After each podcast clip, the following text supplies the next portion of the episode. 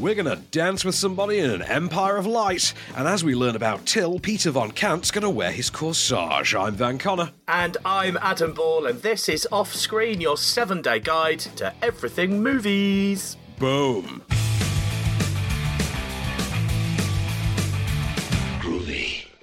A big hello and welcome to the show. Then, well, we have got a week of brand new movies ahead of us. Um, so, Van, let's start with the with a Sam Mendes special, Empire of Light.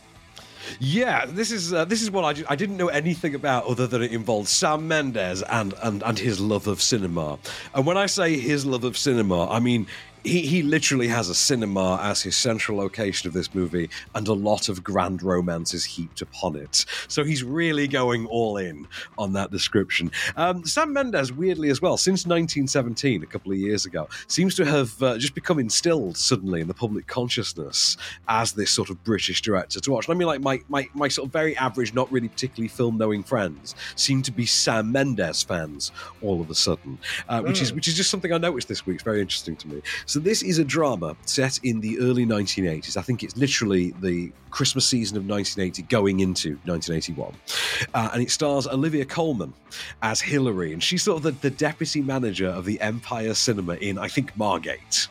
And remember about the yeah, remember about the period sort of time scale I'm telling you about this. This is obviously the time of certain movements in British culture, certain moods, and certain uh, uh, uh, certain discriminatory elements rising within society. We then get uh, Michael Ward's character Stephen join the cinema as a new employee. He's sort of waiting his he's a younger guy waiting for his time sort of to go to uni till he can get accepted, and he is black, which of course makes him stand out in this in almost entirely white seaside town. But as the elements of effectively the National Front starts to rise up, this also, you know, that brings problems along for him, and it also coincides with a trauma from the past and the mental health concerns of Hillary in the process, all of which coincides, would you believe, with the premiere of Chariots of Fire. Have a listen. Ah. Why not? Because it's pointless. They turned me down the first time. To study what? Architecture. Oh, that would be wonderful. Yeah. You have to try again? Yeah, maybe. You can't just give up. Stephen. Don't let them tell you what you can or can't do. No one's going to give you the life you want. You have to go out and get it. You can't stay here. All right. Firstly, I absolutely love Olivia Colman. She's she's got kind Name. of a yeah. she's got a sincerity about everything that she does, and and I mean you could hear that just then in that in that uh, in that trailer. And I've seen a bit of the trailer. I've got to hmm. say, mm. I think the cinematography in this is beautiful. Of, course it is. It's Roger Deakins doing cinematography. You can't have Sam Mendes anymore without Roger Deakins. And Roger Deakins is just forever anointed now as one of the great cinematographers of our age. Like he's he's someone like most members of the public who know nothing about like filmmaking. Some of them may actually be able to name Roger Deakins by now because he's just become that prolifically known, particularly in recent years for things like Skyfall and uh, uh, uh, Blade Runner 2049, for instance, as well. he's he's one of the greats, and it really shows here because what you've got is this grand old 1980s cinema in all of its period piece splendor, captured just gorgeously by Roger Deakins. And this is the thing: it's it's wonderfully directed. It's, it's it looks incredible. The performances are amazing. I mean, like you say, Olivia Colman. How can you have any? How can you not just love Olivia Colman? I'm going to refer to yeah. another Olivia Colman movie. I think in the next block, anyway. Um, I love Olivia Colman, and she's she's great in everything she's in. She's terrific here genuinely terrific. What do you expect of her? Uh, supporting cast includes uh, Tom Brooke, uh, Toby Jones. Always great to see Toby Jones turn up, and of course Colin Firth who really sort of plays against type, is really sort of pushing back hard against his sort of natural likability here and playing something of a, a character that you really just intensely dislike. He's just one of the, you know, you've met this guy kind of thing. A, a very unlikable turn uh, from Colin Firth and an absolute cracker. I think he's great in it as well. The problem I have with Empire of Light is it's, it's it, although it's compelling and you're never particularly bored it seems to it seems to be so unfocused in that it brings up plot elements that seem to be its central thesis and then just discards them just as quickly and forgets about them then for the longest time. So, uh, for instance, the elements of uh, racial tension as regards uh, Stephen being, you know, a black man in Margate, you know, in the early 80s, um, that that feels like it goes away for an hour of this. And, and, to be fair, this is not a short film. It's an hour 55. It feels longer. It feels like about two and a quarter. Like it is a grand award season type film. But it just feels unfocused. It seems to just forget what it's about and then just spend his half an hour of just people hanging out. And although it's, although, you know, wonderful performances, you know, and it, they, they play it wonderfully, it's nice to watch them hang out, you sort of forget what the point of it's meant to be. So, I mean, in the background, I mean, I, I get totally what you're saying on that. I mean, mm. I'll have to watch it to, to disagree or agree on that. I'm feeling, for me, whether I'm interested or not with the plot, is there a lot of 80s memorabilia in there that we're going to enjoy and love as well? Do you know, there's loads of little period piece details in the background that you notice uh, that I really loved, like the 11p uh, opal fruits uh, bag. 11p? 11p. and, and, opal fruits. Remember when they were called opal fruits? Of course, yeah. Starburst, yeah. You're I kept looking around to see if they had any marathon bars, you know, the pre Snickers Snickers. Um, but yeah, there's, there's loads of little details. on that. Of course, the, the, the love of film does see its uh, way into the form of the movies that they show in the cinema and a, a very moving sequence. Like I say, a lot of it is telegraphed in advance. You know there's going to be a point in which you know Olivia Colman gets to experience, uh, you know, a wonderful moment of cinema. And in her case, it's the Peter Sellers movie being there.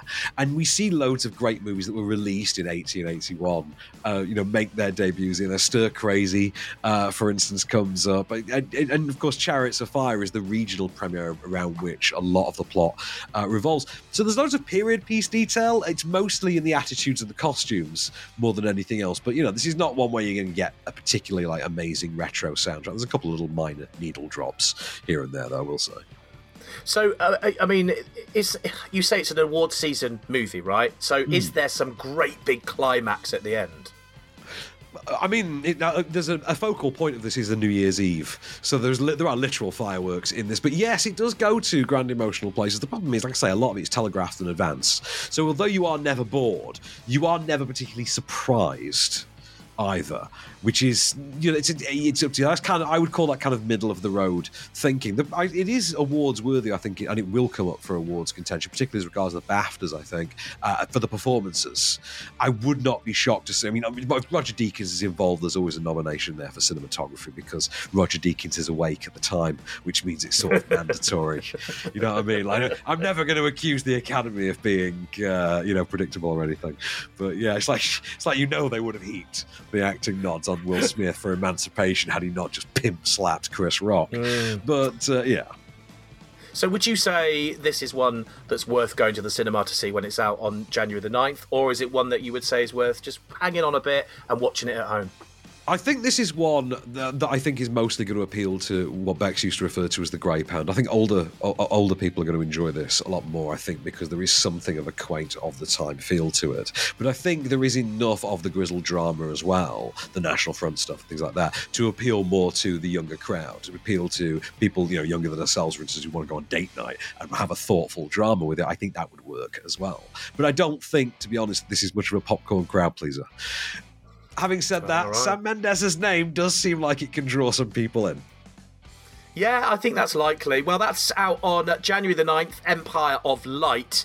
So, still to come then, we've got a French romantic drama film to talk about in the uh, name of Peter von Kant, and also a historical drama called Corsage. So, we'll be chatting uh, all about that, and Van will review those in just a few minutes. We'll be back right then. Stay there.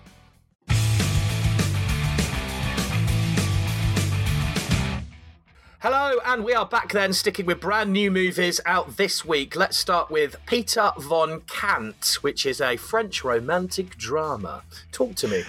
I, I, think calling it romantic, I don't know who's. I mean, I know it's probably written down like IMDb as romantic drama, but it's so strange because to watch it, there's like no romance to it whatsoever. It's about as cynical a movie as you could possibly. In fact, both the next two movies, both of which are continental, and the next one is a, Luxembourg German co-production, they, they, are like so wildly left field and off kilter in their, their sort of cynical sensibilities that they had to be put together, even if it weren't for the fact that neither have you know English language clips that we can run.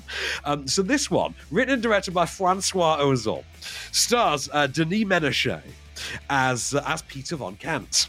And right, I was saying to you when we were sort of between recordings, um, I'm convinced that it's been he's been named. The character has been named specifically Peter von Kant, K A N T, specifically just to screw with us as an audience. It is the story. I would say Denise, it's the story of uh, Denis Menochet as uh, the, the title character, who I'm just going to call Peter, or, or, Peter V from this point, who's he's a successful film director um, who, who lives who lives and works at home, never seems to leave his home really.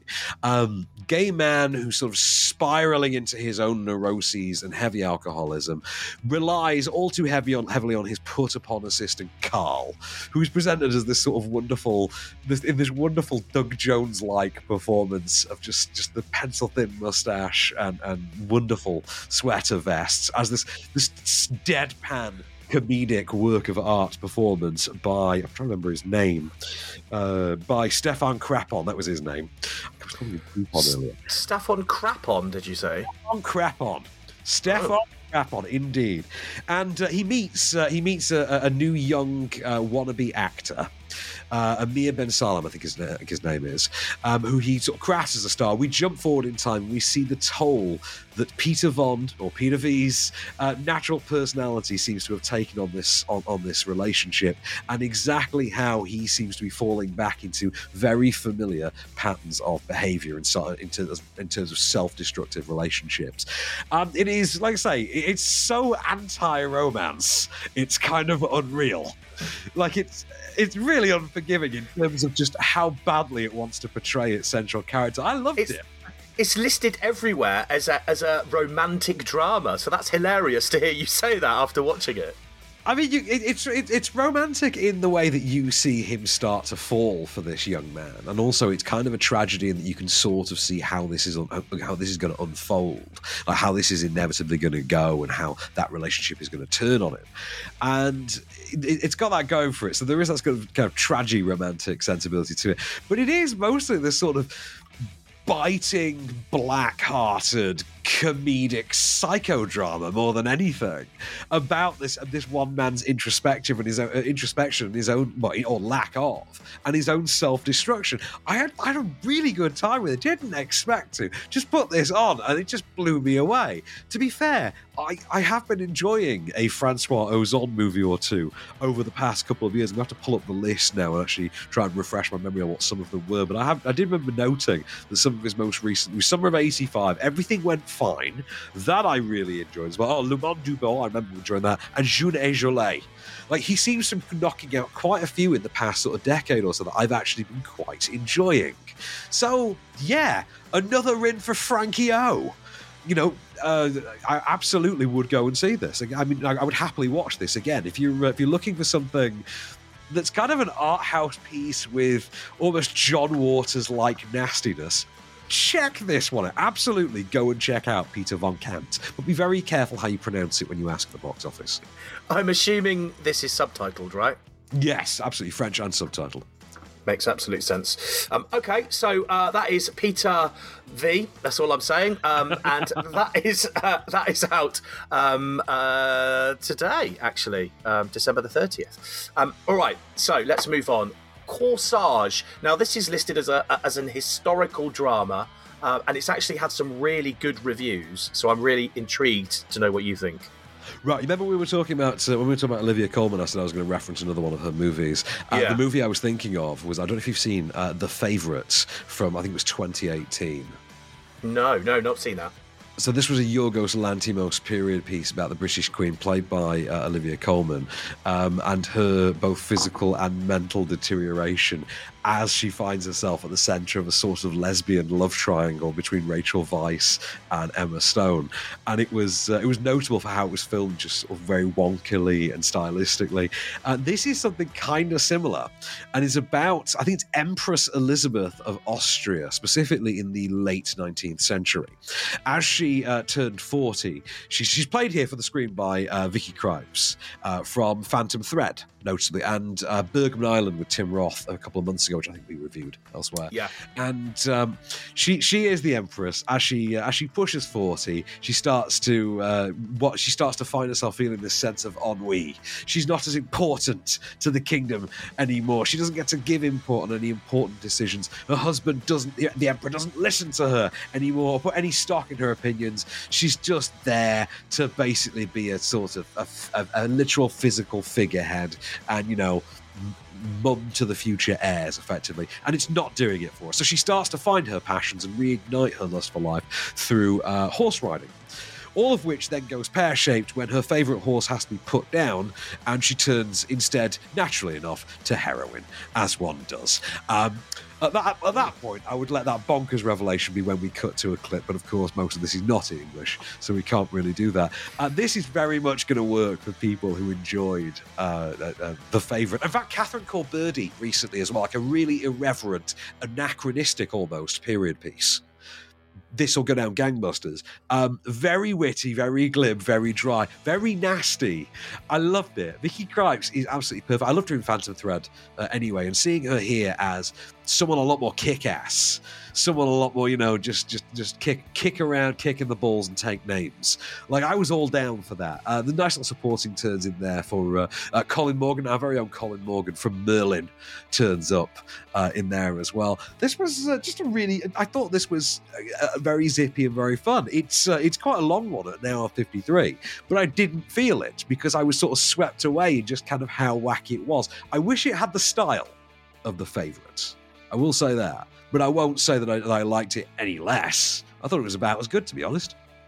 What kind of what kind of person would enjoy this then if you were to because i mean previously you've kind of said you know the older generation would, would really mm. enjoy one of the earlier movies i mean what kind of person would be drawn into this that would happily sit in a cinema and watch it for nearly two hours I don't know. I think that is a fairly decent appeal for anyone who likes a sort of Jane Austen uh, type drama, but can take the subtitles. I think that in that sort of instance, so it's got a fairly broad appeal in that regard. I say I think the fact that it is more of a comedy than it's led on to be, uh, that that's going in its favour. It's a far funnier movie. I would have, I think they should have marketed this more. I think and actually sold it as a comedy. I think this would have gone down as a lot bigger, a more anticipated film than I, I, I think it actually is. But uh, I say this one uh, absolutely worth seeing. This one's out in cinemas on Boxing Day. So I would check that out. That's uh, Monday. That's going to be in cinemas. Well worth checking out. Does anyone actually go to the cinema on Boxing Day? Like, I, I wouldn't have thought that's a thing to do. Yeah, yeah, going to the cinema on Boxing Day is the thing now. Yeah, because there are movies. Don't forget, our big one, our, our next review, in fact, does, is actually released on Boxing Day. Boxing Day can be a big release day uh, for movies because you know it's like you've got you've had Christmas the day before, families all been cooped up, so maybe you've got relatives staying with you. So the next day, for instance, when the shops reopen, you all want to get out, and it's easy enough to just go to the pictures, or, or just bung on down, you know, the local Odeon or whatever for the uh, for the afternoon. Um, I, I, myself like to go to the cinema usually on Boxing Day or the 27th. Just have a nice little chill session and see whatever the biggie is that's out for the season. The only problem I've got is that this year that's Avatar: The Way of Water, and I really don't want to have to sit through that again at all. I can't imagine ever sitting through either Avatar again unless I'm doing a full James Cameron retrospective again. But like previous uh, years, I've I've sat in a cinema like on Boxing Day or the 27th and watched like Rogue One and Thor Ragnarok and movies like that. You know, there's some, it's always a good time to have, and there's always a nice. Everyone's nicely chilled out. I find as well. If you want to know why I was just laughing then at Van when he mentioned the new Avatar movie, you're going to have to listen back to last week's off screen and you will understand. Um, okay, so that's Corsage, like you said, it's out on Boxing Day in cinemas. So we're moving on next to something I'm really looking forward to hearing your review on. I Want to Dance with Somebody, of course. It's got Stanley uh, Tucci in, who I absolutely love. I'm really keen to, to find out how he was in it. Uh, so we will be discussing that in just a bit. Stay there.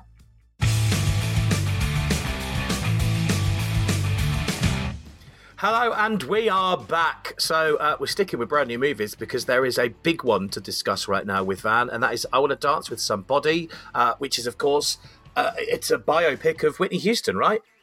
Indeed, I know you were excited about Stanley Tucci uh, turning up in this. I, I, as was I. I. am all about the Tucci. He's, uh, he's her manager. He's her manager. He's Clive Davis in this, and I was I was more than anything shocked that there was a musical biopic actually being made in which it wasn't about the manager screwing the famous musician over for a change. You know what I mean about the about the the, the talent rep because nearly always, you know, like it's always like Paul Giamatti got to do it twice in a year. I think in 2015, I think he did it to to to um, uh, NWA and um, uh, uh, the Beach Boys at the same time in the same Right. year. Yeah. So that became a, a, one of those biopic tropes. So this is the uh, the Whitney Houston biopic, as you point out. She is played uh, for the screen by Naomi Ackie.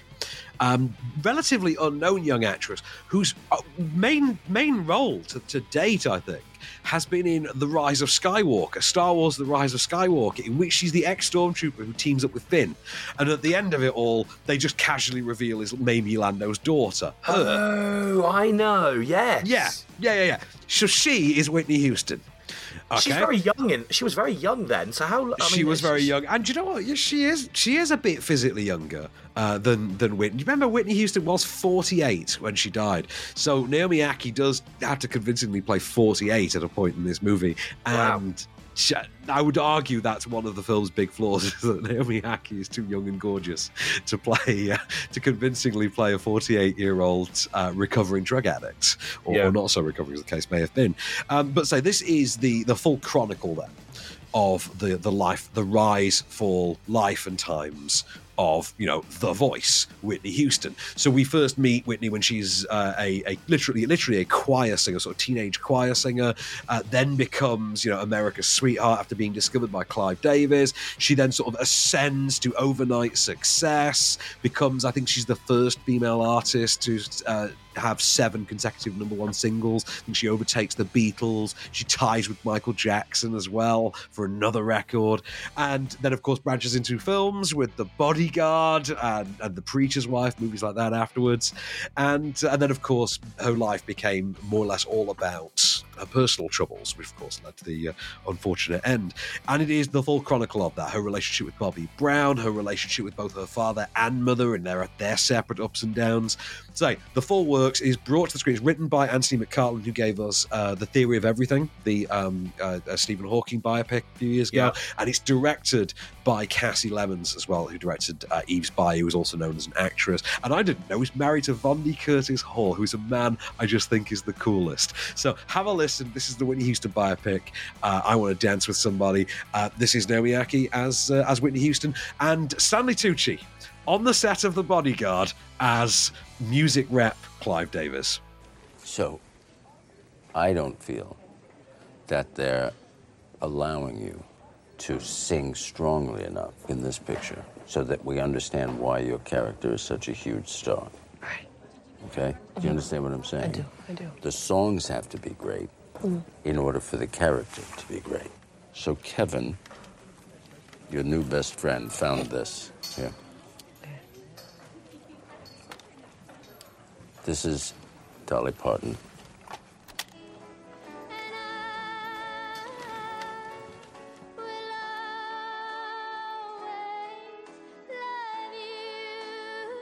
What? I like it.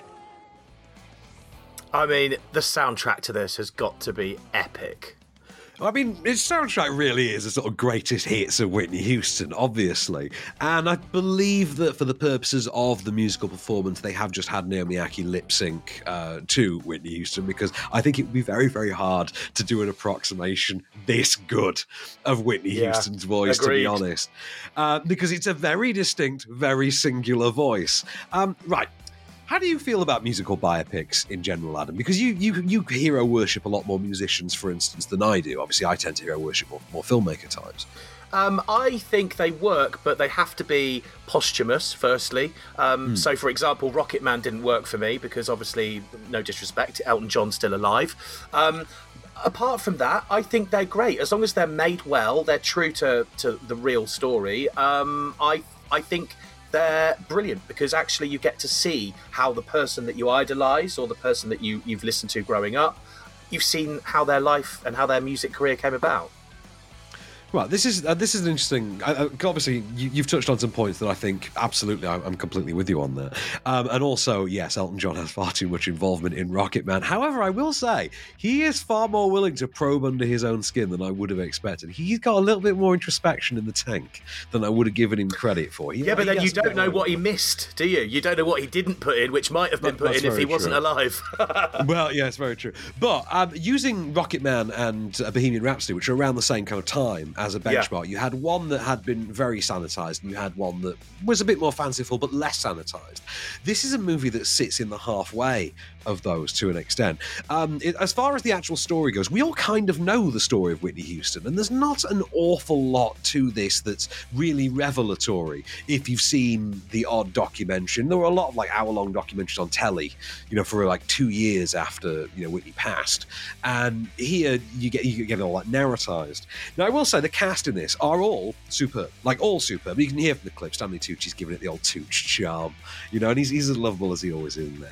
Um, you've got got Tamara Tunie as uh, Cissy Houston, her overbearing mum.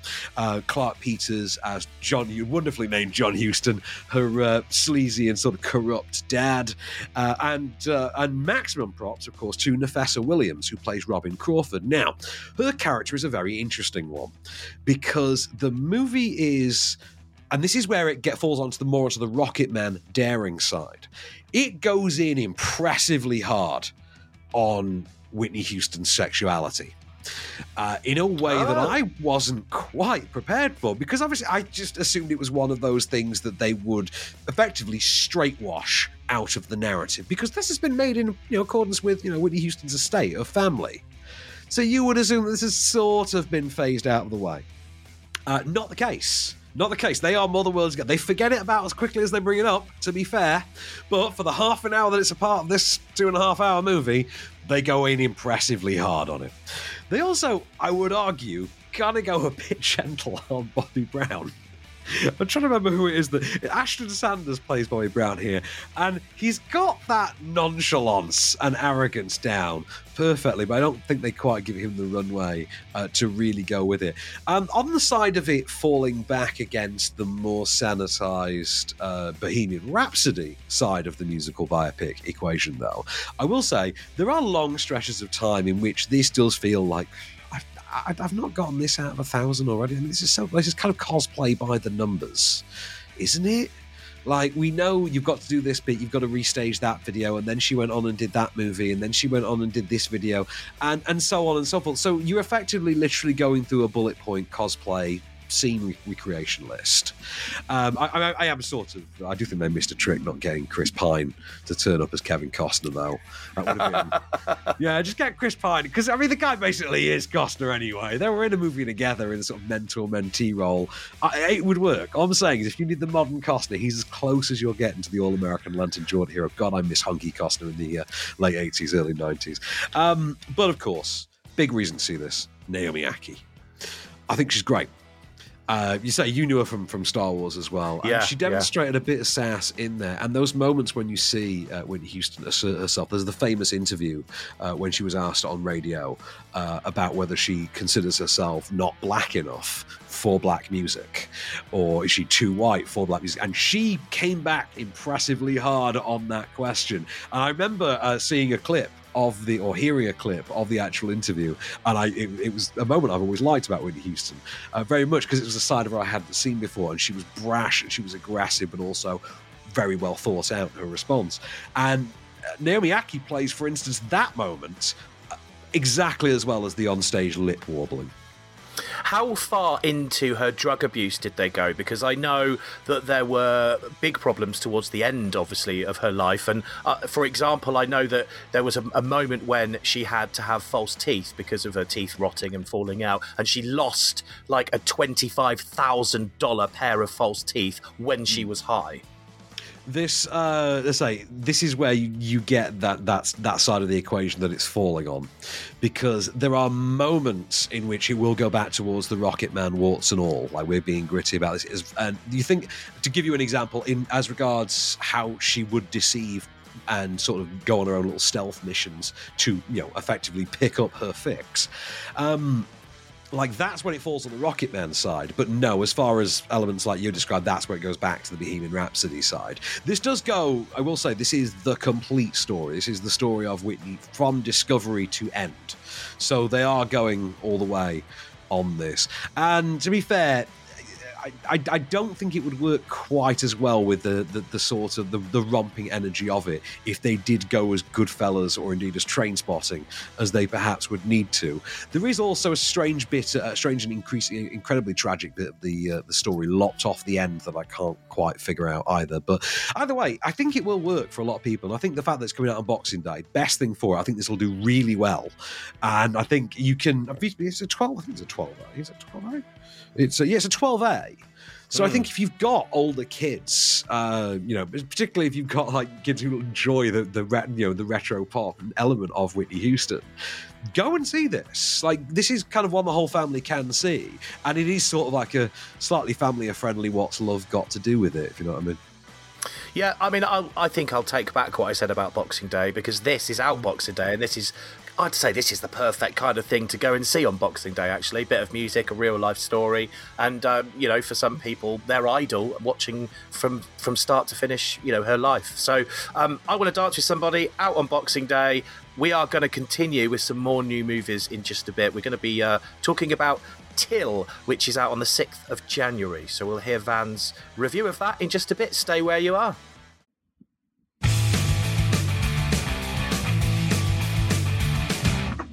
Hello and welcome back. Then uh, we're back for just one last ride. We're going to stick with uh, brand new movies still and Till.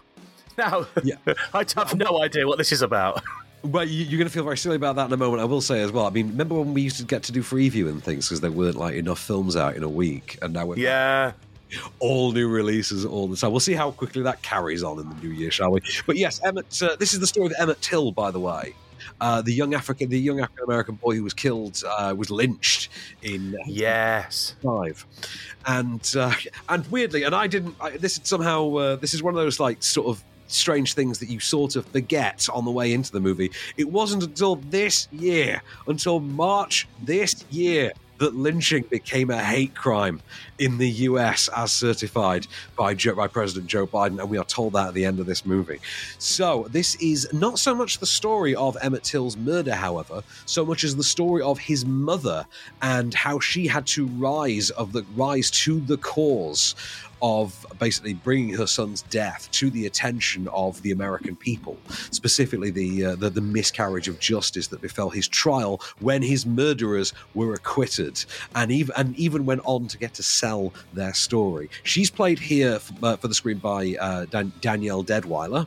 It is directed by Chinonye Chukwu, uh, who's going to play the high, high evolutionary in uh, Guardians Three, uh, played the team leader in Peacemaker as well. I believe is actually a friend of Beck's, and I've got a clip for you. This is this is absolutely brilliant. This movie, I'll tell you in advance. Bo, when you get down oh, there. Not again, Mama. I've already been in Mississippi. Only one time before, and you started a fight with another little boy. He was picking on me. You're in the right to stand up for yourself, but that's not what I'm talking about. They have a different set of rules for Negroes down there. Are you listening? Yes. You have to be extra careful with white people. You can't risk looking at them the wrong way. I know. Bo, be small down there. Like this? Do you know, I sometimes find movies like this hard to watch because it pains me just to learn how backwards the world used to be. Well, used to be, still is. Well, oh, still is. Yeah, no, yeah, you're right. But yeah, I, I, I, absolutely get where you're coming from, and uh, yeah, this is one of those movies, and uh, you do. I mean, obviously the timing was kind of fortuitous because obviously this will have been in production uh, before the Emmett Till uh, Act was passed back in March. Um, it's a fascinating story. There were there was a lot to because obviously I knew of the murder of Emmett Till. I, I, I knew that story, but I did not know this side of it. I did not know that there was this legal side of it, and that and that there had been this this massive miscarriage of justice. Um, it's a fascinating story. He uh, Emmett Till, incidentally, is played by uh, Jalen Hall here, and it's a great performance. It is it is a great performance, and it's exactly the right level of he's sort he's kind of a bit cheeky but not necessarily and you can sort of get how this would get sort of weaponized and used against him in in the town of money. Uh, it was all Danielle Deadwyler's uh, uh, show though. I did not I, I, didn't occur to me that the movie was basically going to be from her perspective that it was going to be spe- specifically her story and her story of how she goes from being quite nonchalant about you know the problems in you know more Jim Crow era South. You know, from her location in Chicago, she gets to live a life of, of relative you know ignorant ignorant bliss, basic blissful ignorance, and how she comes around on that and her journey to basically becoming you know an out and out figurehead and activist. And it's a fascinating story. I can see absolutely, uh, you know, why it was so essential to bring to the screen. There's a, a moment in there where Whoopi Goldberg uh, turns up as well as the oh, grandmother. Oh, brilliant! And, Exactly. You got. I mean, it's, it's, one of those one of those times you're like, oh, Whoopi, you know, just the smallest appearance from you is enough, isn't it? Like, and it does give you that sort of stamp of that stamp of authenticity of ah, we're in a proper movie now. And it's the only thing I'd say about it is it does feel in terms of in terms of a movie outside of its subject matter obviously i have to stress that it does feel like we are watching quite a requisite film once you get past what the movie is about, it then starts to feel like, okay, I've, I've seen this element uh, covered slightly better and handled better than this movie and, and this movie and that movie and that movie there.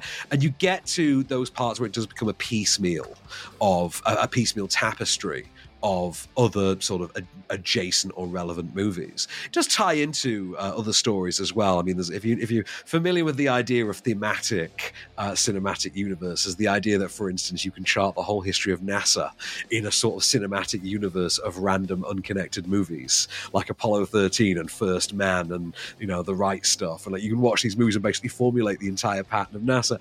You could basically put this alongside movies like Selma for instance, and start to piece a lot of that a lot time period together. It's one of the great things about historical movies and, and you know true story true story biopics.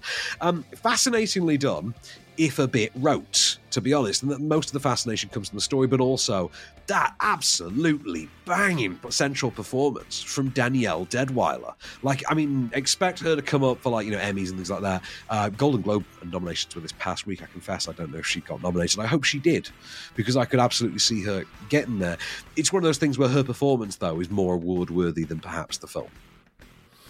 Yeah, I mean, it's sold to me. I mean, I definitely, I feel, I almost feel like I owe it to everybody to watch this to learn more about what, why, where, how, when. Um, mm. So, and, and, I'm guessing there's there's some quite emotive moments in here as well. Oh God, yes. There's just I mean, there's just a sequence in which uh, Deadwyler gets put in a in the witness box uh, in the courtroom that is just. I mean, it's like I, you know, I'd like to thank the Academy. You know, golf clap. You know, kind of a moment. Wow. Like you, I was absolutely broken. Just absolutely. I mean, it's worth noting when I say the movie is from her perspective.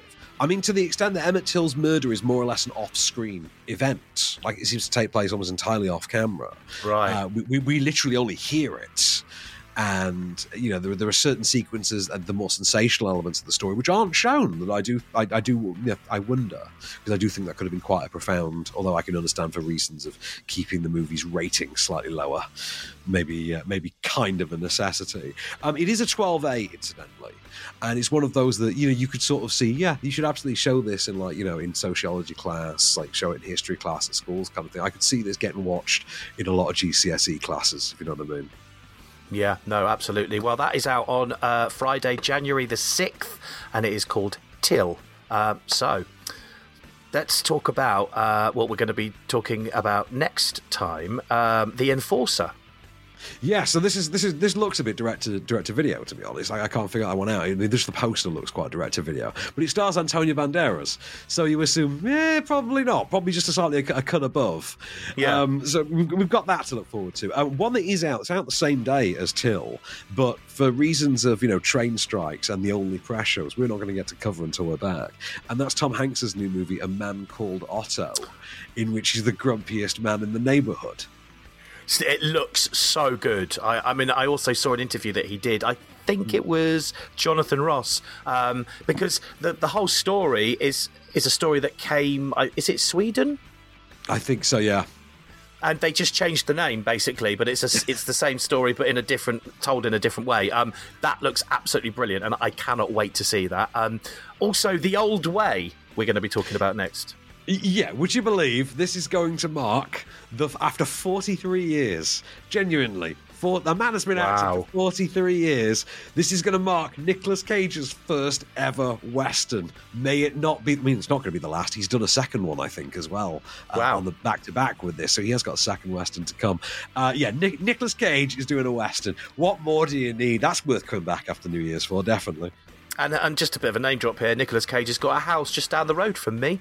Um, so we'll move on from that. Uh, and there's Tar. What is that? I've not even seen a trailer for that. This is this is an awards contender uh, starring Cate Blanchett as a dancer.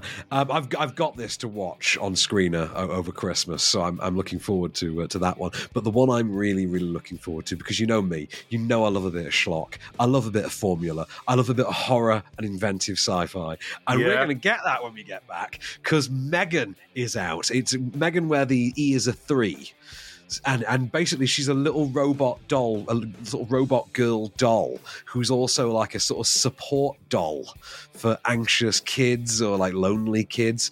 And so this little girl's robotic scientist engineer auntie, played by Allison Williams from Girls, gives her like a prototype one of these dolls, only for wouldn't you believe it to go mad and start killing people. I can't wait. It looks like such trash. I absolutely can't wait for this. Yeah, that's. I would like to see that as well. That sounds brilliant. Well, all of those to talk about then when we are back, which will be on January the thirteenth on off screen. So uh, until next year, I've been Adam Ball. I've been Van Connor, and don't forget Glass Onion is on Netflix from today. Get that watched, and we shall return.